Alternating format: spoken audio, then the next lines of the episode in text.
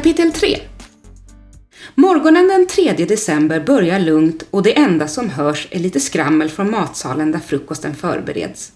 I receptionen sitter Rodolfo och pratar i telefon och personen i andra änden av linjen får höra om det enda han har pratat om de senaste dagarna. Inbrottet. Alltså, du kan inte ana. Här skulle jag i godan ro gå och hämta juldekorationerna i källaren och vad händer då? När jag kommer ner ser jag direkt att något är fel. Jag vet! Så läskigt alltså. Men det värsta är att jag är nästan helt säker på att jag såg en skugga där nere. Jag vet! Helt sjukt! Tänk om den som var där nere hade Rodolfo. Santos står helt plötsligt vid receptionen och Rodolfo avslutar snabbt samtalet. Eh, och hej, alltså jag skulle bara ringa och beställa Rodolfo, du kan inte blockera linjen hela dagarna. Tänk på alla som vill ringa och boka rum nu till jul. Eh, förlåt, jag var bara tvungen att få prata av mig om det som hänt. Jag är faktiskt fortfarande lite skakad. På tal om det, hörde jag dig säga att du såg en skugga där nere? Det är ju jätteviktig information som du måste berätta för Mary Kristnäs. Rodolfo tittar ner i skrivbordet och börjar mumla. Alltså, jag såg typ en skugga och det kunde ju ha varit någon där. Rodolfo, säger Santos strängt. Okej, okej, jag kanske överdrev lite, men som sagt, det kunde han kommer av sig när den stora dörren öppnar sig och Ginger, hotellets pepparkaksleverantör, kommer in med en stor kartong i famnen. God morgon Santos, god morgon Rodolfo, säger hon. Hej Ginger, säger Santos och tar emot den stora kartongen. Åh, det doftar lika härligt varje morgon. Du är verkligen den bästa bagaren i stan. Nej, nu måste jag fortsätta med frukosten. Vi ses imorgon. Hur är det med dig idag då?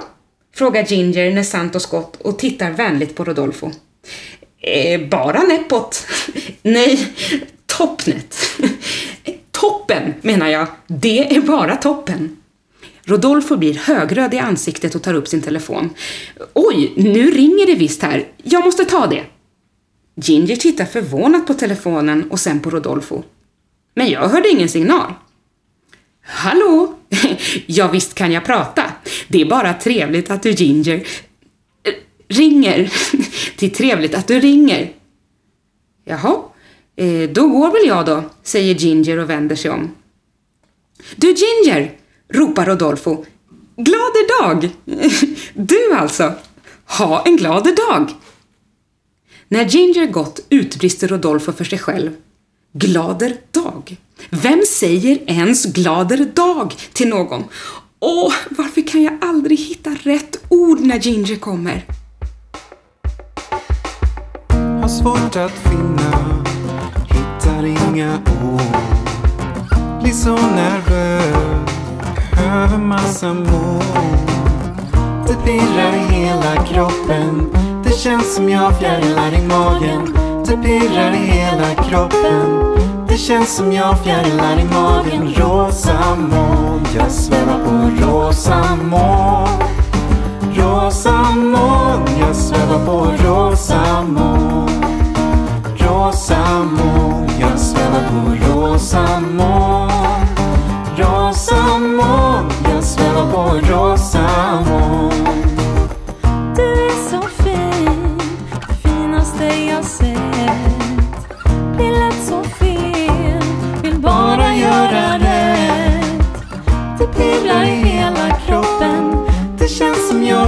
Pirrar i magen. Det pirrar i hela kroppen. Det känns som jag fjärilar i magen. Rosa moln, jag svävar på rosa moln.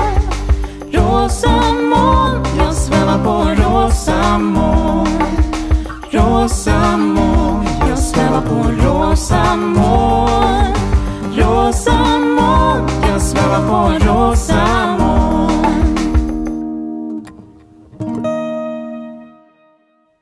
Dörren öppnas igen och in kommer Mary Kristnäs, röd om näsan och med snö i håret. Hej Rodolfo, vet du var jag kan få tag i Staffan? Eh, ja, jag tror att han är i allrummet på våning två. Mary nickar till svar och går mot den stora hissen. Väl uppe på våning två börjar hon gå mot det fina allrummet Klaus visade för henne dagen innan och precis som Rodolfo sagt är Staffan där när hon kommer. God morgon Staffan, skulle jag kunna få byta några ord med dig? Staffan tittar sig stressat omkring och säger sedan eh, Det hade jag gärna gjort, men jag tror faktiskt inte att jag hinner det idag. Nej, men det här tar bara några minuter, säger Mary. Eh, jag ska bara ställa några frågor om vad du gjorde vid tidpunkten då stölden eh, ägde rum. Kommer du ihåg? Längre än så hinner inte Mary då Staffan plötsligt segnar ner på golvet. Men herregud Staffan, hur är det?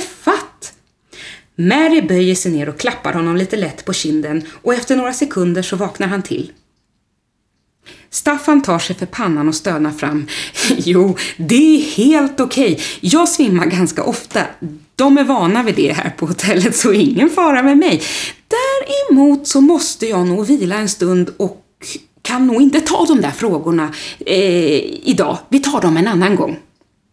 Efter att Mary försäkrat sig om att Staffan klarar sig själv tar hon hissen ner till receptionen igen. Fick du tag på Staffan? frågar Rodolfo. Ja då, men vi får ta det en annan gång. Vad besvärligt det måste vara det där med svimningarna. Borde inte han gå till läkaren med det? Rodolfo ser ut som ett frågetecken. Svimningar? Ja, säger Mary. Att han svimmar titt som tätt. Det måste ju vara otäckt, tänker jag. Vad jag vet har Staffan aldrig svimmat, men vem vet? Det kanske jag har missat. Nu måste jag fortsätta med mina bokningar. Ses! Medan Rodolfo börjar knappa på tangenterna på datorn börjar Mary ana oråd. Det är något som inte stämmer, tänker hon. Visst borde väl Rodolfo, som verkar ha koll på allt och alla, även veta att Staffan svimmar ofta? Kan det vara så att han fejkade svimningen för att slippa alla frågor? Imorgon är det jag som ska ta ett allvarligt snack med Staffan och den här gången ska han inte få komma undan.